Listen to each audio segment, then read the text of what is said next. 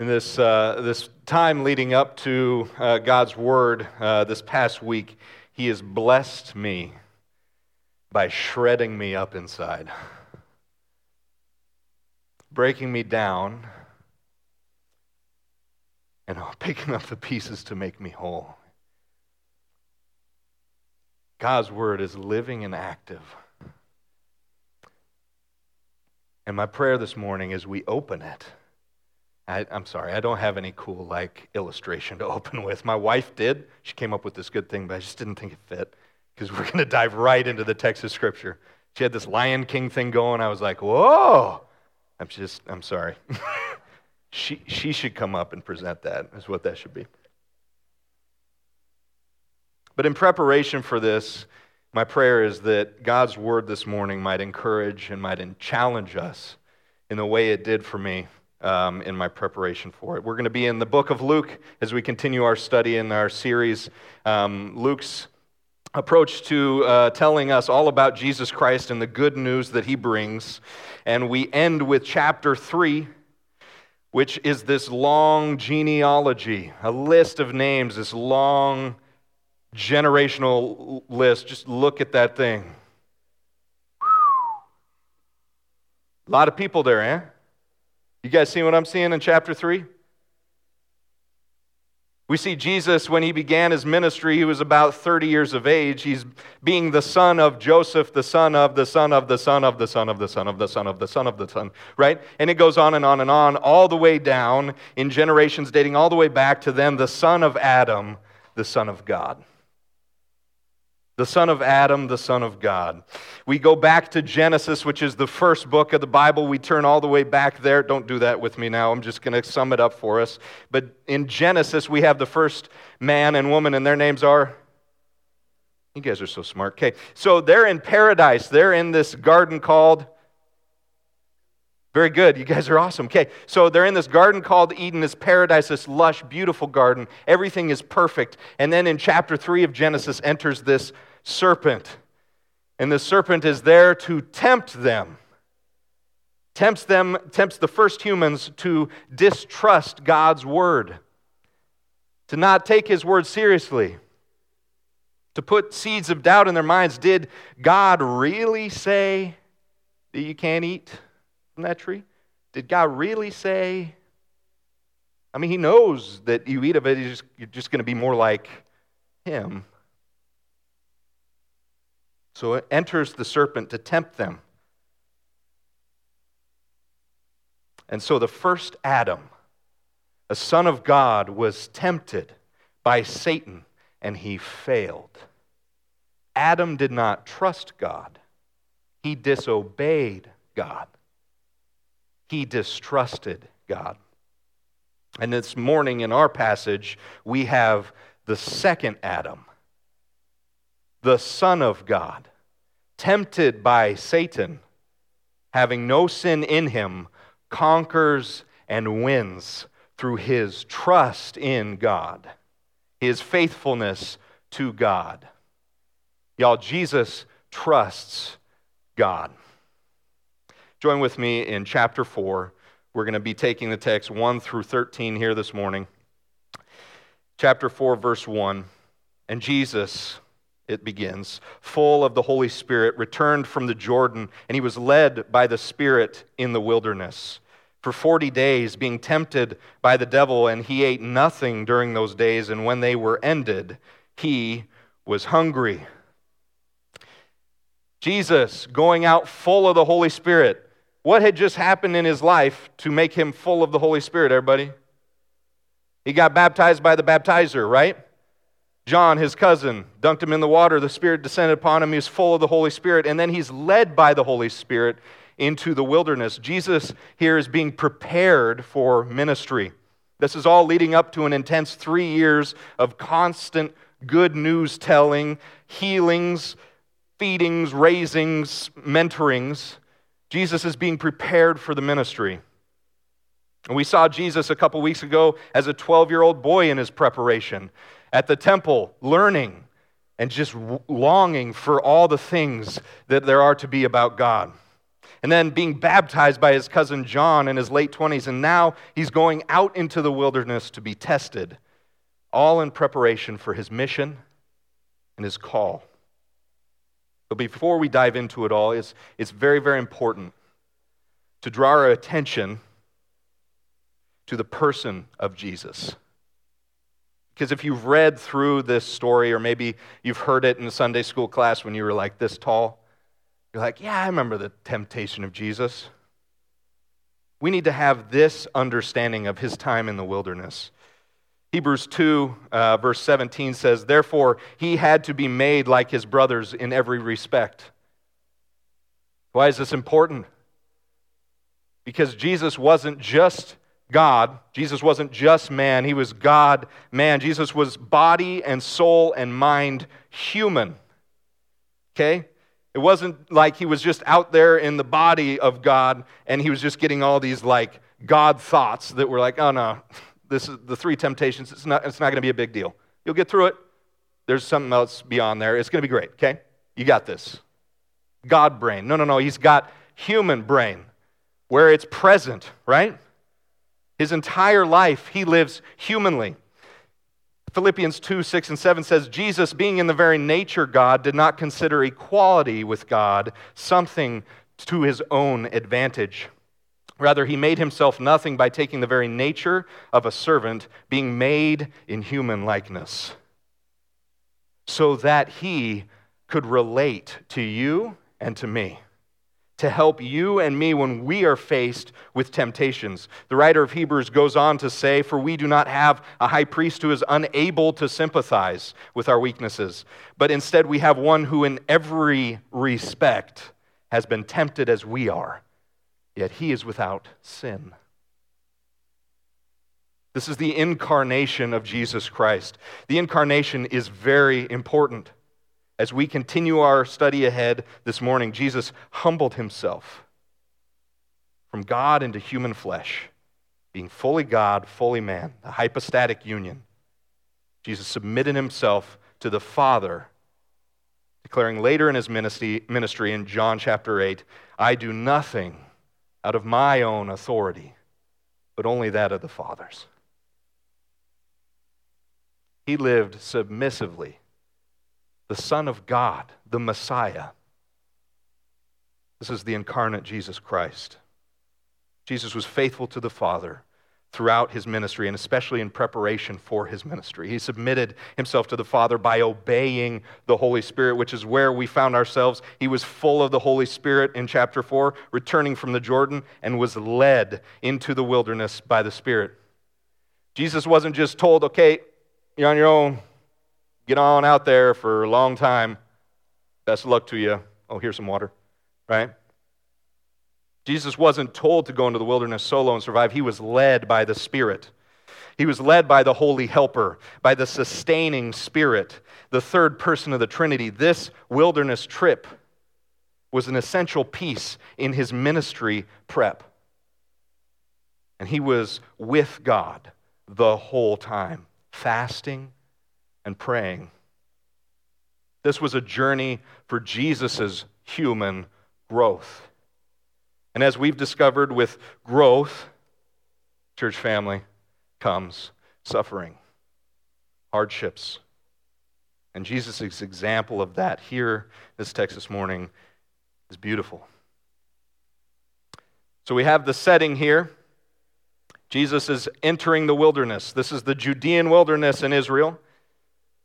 He was led into this dry and desolate place near the Dead Sea where there's not like a lot of great fresh water options around. Historically, it's a place where people would go to not be found. Historically, it's a place to get away. We know in the Old Testament that King David wandered into the Judean wilderness to escape King Saul's murderous hunt, to end him. It's a truly uninhabited, desert like place. And we see this huge contrast here with where Jesus is in the wilderness. In Jesus' temptation, the location from the first Adam's temptation, which was in the Garden of Eden, this lush paradise that was beautiful and plentiful, everything they possibly needed, compared to the second Adam's temptation in this desolate, dry Judean wilderness. And then there's another Old Testament wilderness reference that plays a large role throughout the text this morning, especially in Jesus' response to temptation, to the devil's temptation. It's the length of time that Jesus was out there. What's the text say? How long was he out there? 40 days. 40 is a significant number, a very significant number to especially the Israelites. Because for how many years were they wandering the wilderness? Nice. You guys are brilliant.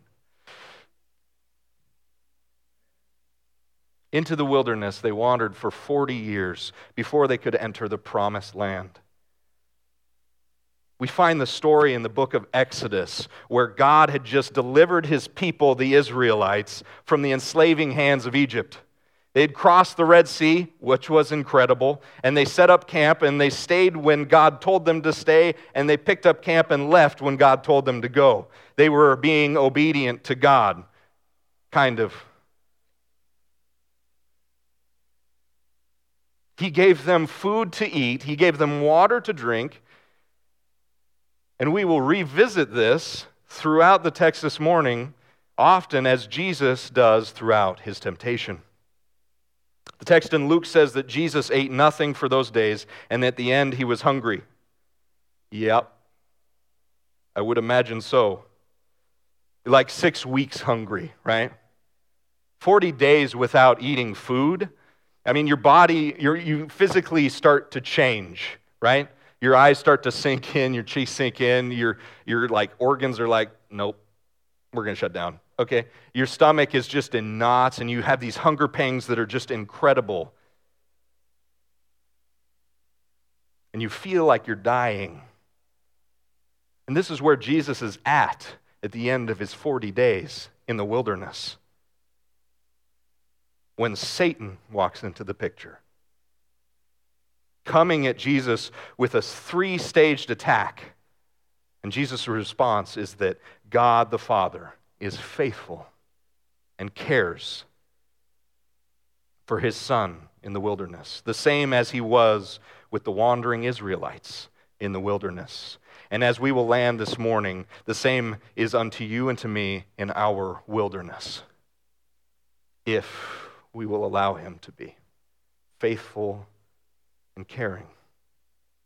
And so we jump into the first temptation. Satan enters in in verse 3. Follow along with your eyeballs here in the text. The devil then said to him, If you are the Son of God, command these stones to become bread.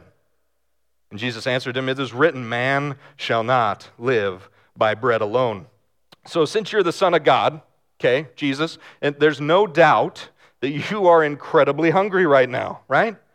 Okay, so why don't you just take care of yourself and turn that rock into this piping hot loaf of bread.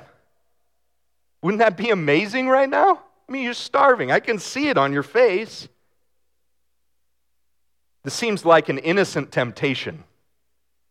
It's not a sin to make bread. In fact, it's a blessing. Am I right? Oh, man. It's not a sin to make bread, especially if you have the means to, like Jesus had the means to. Satan's saying, dude, just meet your own needs with your own power. This isn't a temptation to solve a hunger problem. This is a temptation towards independence away from the Father. Independence away from the Father, controlling his own outcome with his God power, putting aside, or putting his needs rather, above all else to the point of stepping outside of his humanity, engaging in his deity apart from the Father to kaboom, make that bread.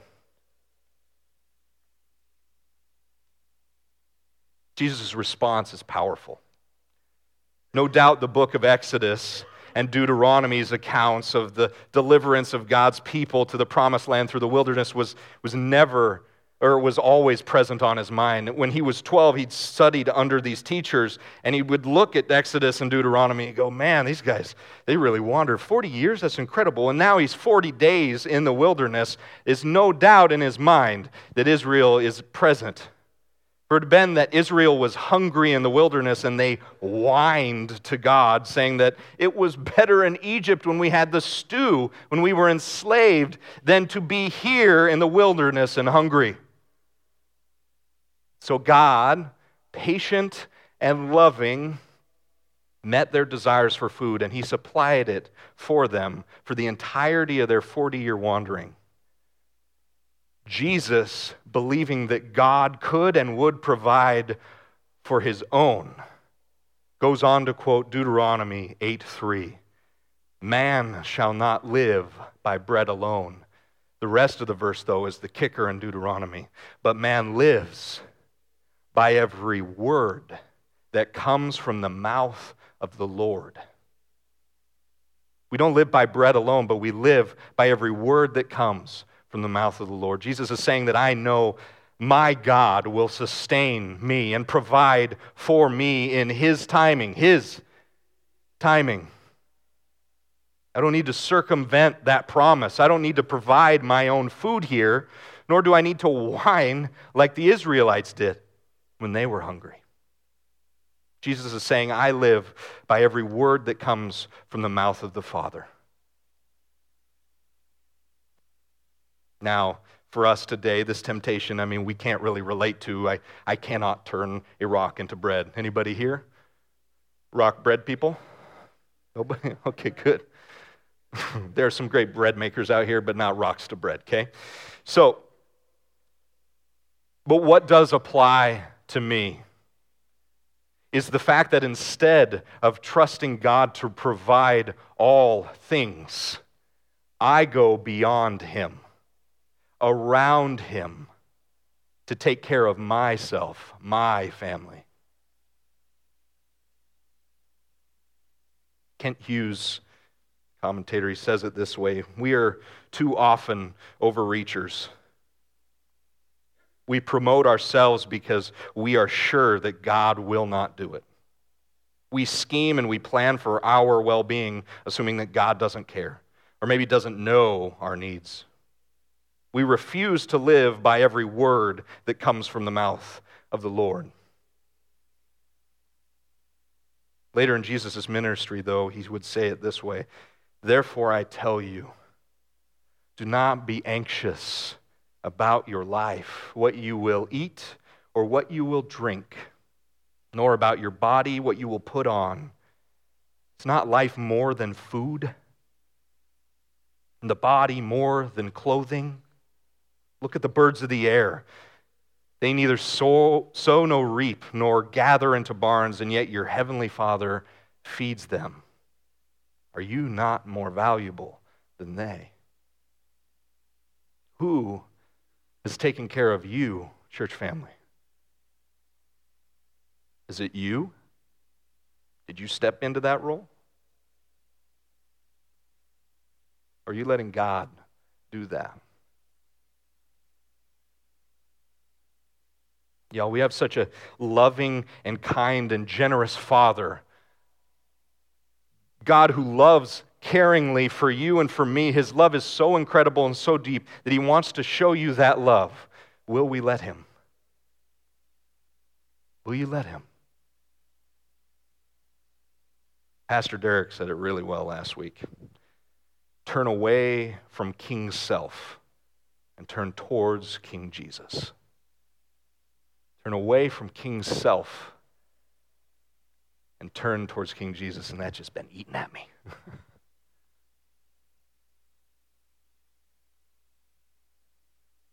Who's taking care of you? We get to now Jesus' second temptation in verse 5. And the devil took him up and showed him all the kingdoms of the world in a moment of time and said to him, To you I will give all this authority and their glory, for it has been delivered to me, and I give it to whom I will. If you then will worship me, it will be all yours. Jesus answered him, It is written, You shall worship the Lord your God, and him only shall you serve. This is an invitation from Satan to worship him, to worship Satan, to fall on your face for the fallen one and abandon his loyalty to the Father. Satan gives Jesus this vision of the world before him, and it's all kingdoms, all powers, and he offers him a ministry win without the pain and the suffering. Satan's offering Jesus a ministry win without all the pain and suffering. No betrayals, no beatings, no crucifixion. Just a win. You got all the people, you got the power. You just have to bow to me. This temptation is a quick and easy access to power. Satan was offering it all up, and Jesus knew that Satan could offer these things. Because in John's gospel account of Christ's life and mission, he records three times Jesus saying and referring to Satan as the ruler of the world.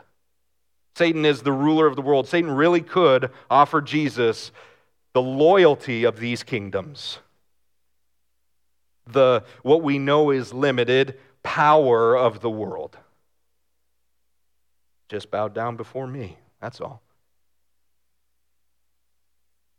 Commentator writes in this way the temptation was to take the easy way to kingship apart from God's will, to be a shortcut Savior, a shallow, fleeting political salvation instead of an eternal soul salvation.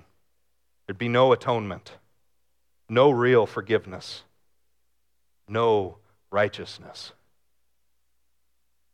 The temptation before Jesus was to receive the crown without the cross.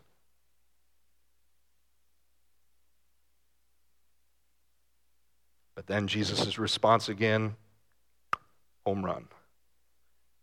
Through the book of Deuteronomy in chapter 6, where Moses is warning the Israelites about idolatry. It says, It is written, You shall worship the Lord your God, and him only shall you serve. This quote comes in Deuteronomy following the great Shema Hear, O Israel, the Lord your God is one. And as for you, you shall love the Lord your God with all your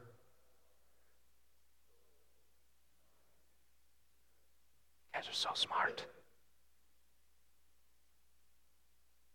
You shall worship the Lord your God, and only him shall you serve. Jesus refuses to engage in idolatry, to engage in the easy way out. He refuses to take the path of least resistance. He refuses. This is by no means an easy temptation to overcome for Jesus. Okay, because what's at stake? The Messiah was to face torture and death to win over the kingdom for us, to bring us righteousness, to give us true forgiveness, to save our souls. The cost was great. This temptation was hard.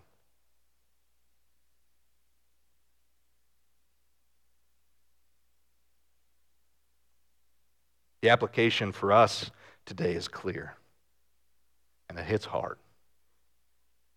We live and we thrive in a culture that avoids pain, that promotes taking the easy way, taking that path of least resistance. We're told in 2 Timothy 3:12 that all who desire to live godly lives in Christ Jesus will be persecuted. It's not all sunshine and rainbows. As believers, we are not called to an easy life, called to pick up our cross daily and follow after Him. Anything other than that is idolatry, worshiping the comfortable. So, following Christ includes suffering. And speaking of suffering, there's a third temptation, as if two wasn't enough, right? And so in verse uh, 9, we pick back up with Satan's dialogue with Jesus. And it says, Then he took him to Jerusalem. Satan took Jesus to Jerusalem, set him on the pinnacle of the temple, and said to him, If you are the Son of God, throw yourself down from here. For it is written, He will command His angels concerning you to guard you and on their hands they will bear you up, lest you strike your foot against the stone. And Jesus answered him, It is said, You shall not put the Lord your God to the test. The temptation, much like the second one, was most likely a vision experience. Not actually standing on the temple, probably would have scared a lot of people around, okay? But a vision like experience where Satan and Jesus were standing high upon the southeastern corner of the temple roof, which looked over the Kidron Valley and down 450 vertical feet. Jerusalem was way up, the temple was way, way more up the rooftop to the valley floor, 450 feet, the hot day upon them, and the wind blowing. I would imagine, I, I don't know about you guys, I, I hate heights. You stand at the edge and you're just like, nope, okay. And so to be there and to be just completely dizzy by the sheer visual of the depth of your potential doom, right? I'm not a fan of unstable heights. Wouldn't do good up there. But Jesus and Satan, they're standing there on the edge. To jump from a height and to survive would be nothing less than a divine intervention. The crowds would gather around to watch this epic Jesus show. There would no doubt they would turn from their ways to follow him. Every Jew, every Pharisee, every religious leader would go, Ah, the Messiah at last. All would be at peace. That is the temptation before Jesus here. Yet again, Jesus responds in his understanding that the Father hasn't given him this instruction to go and be this incredible illusionist dude that just makes things happen crazily. That wasn't the way he was going to begin his ministry. Jesus again did nothing out of his own power against the power of his Father. Jesus did not do anything outside of the Father's authority.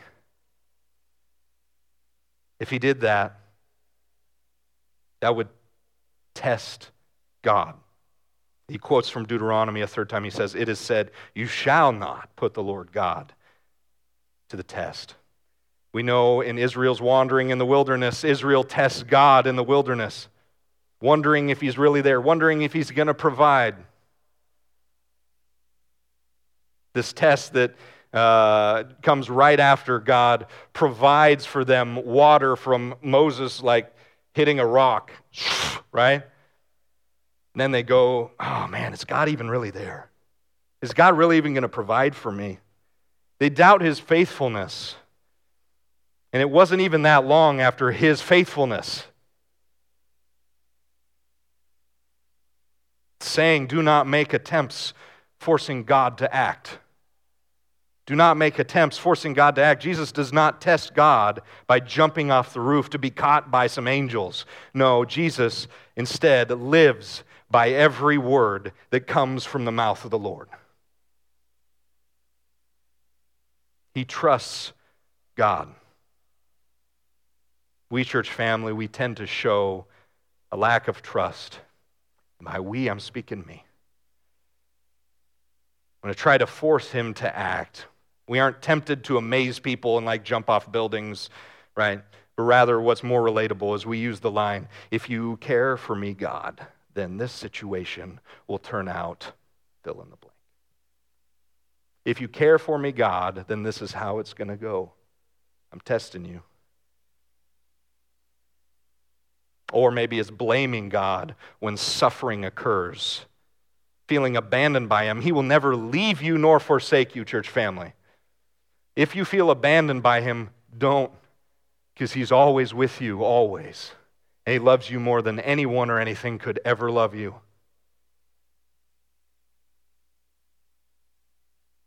Instead of blaming him for your suffering, instead of feeling that abandonment, instead, maybe the suffering is to be a sign that he's trying to just get us to go a different way.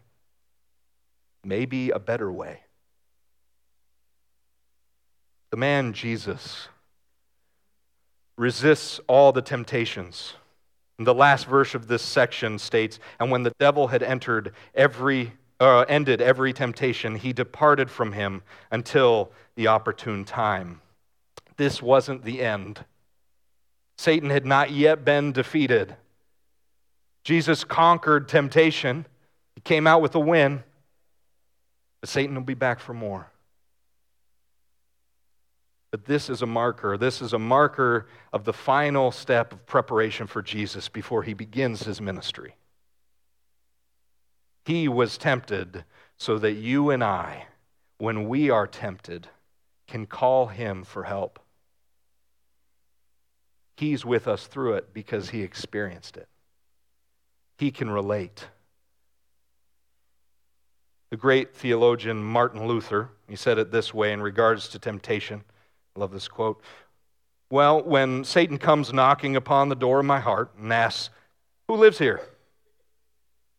The dear Lord Jesus goes to the door and says, Martin Luther, well, he used to live here, but he's moved out, because now I live here.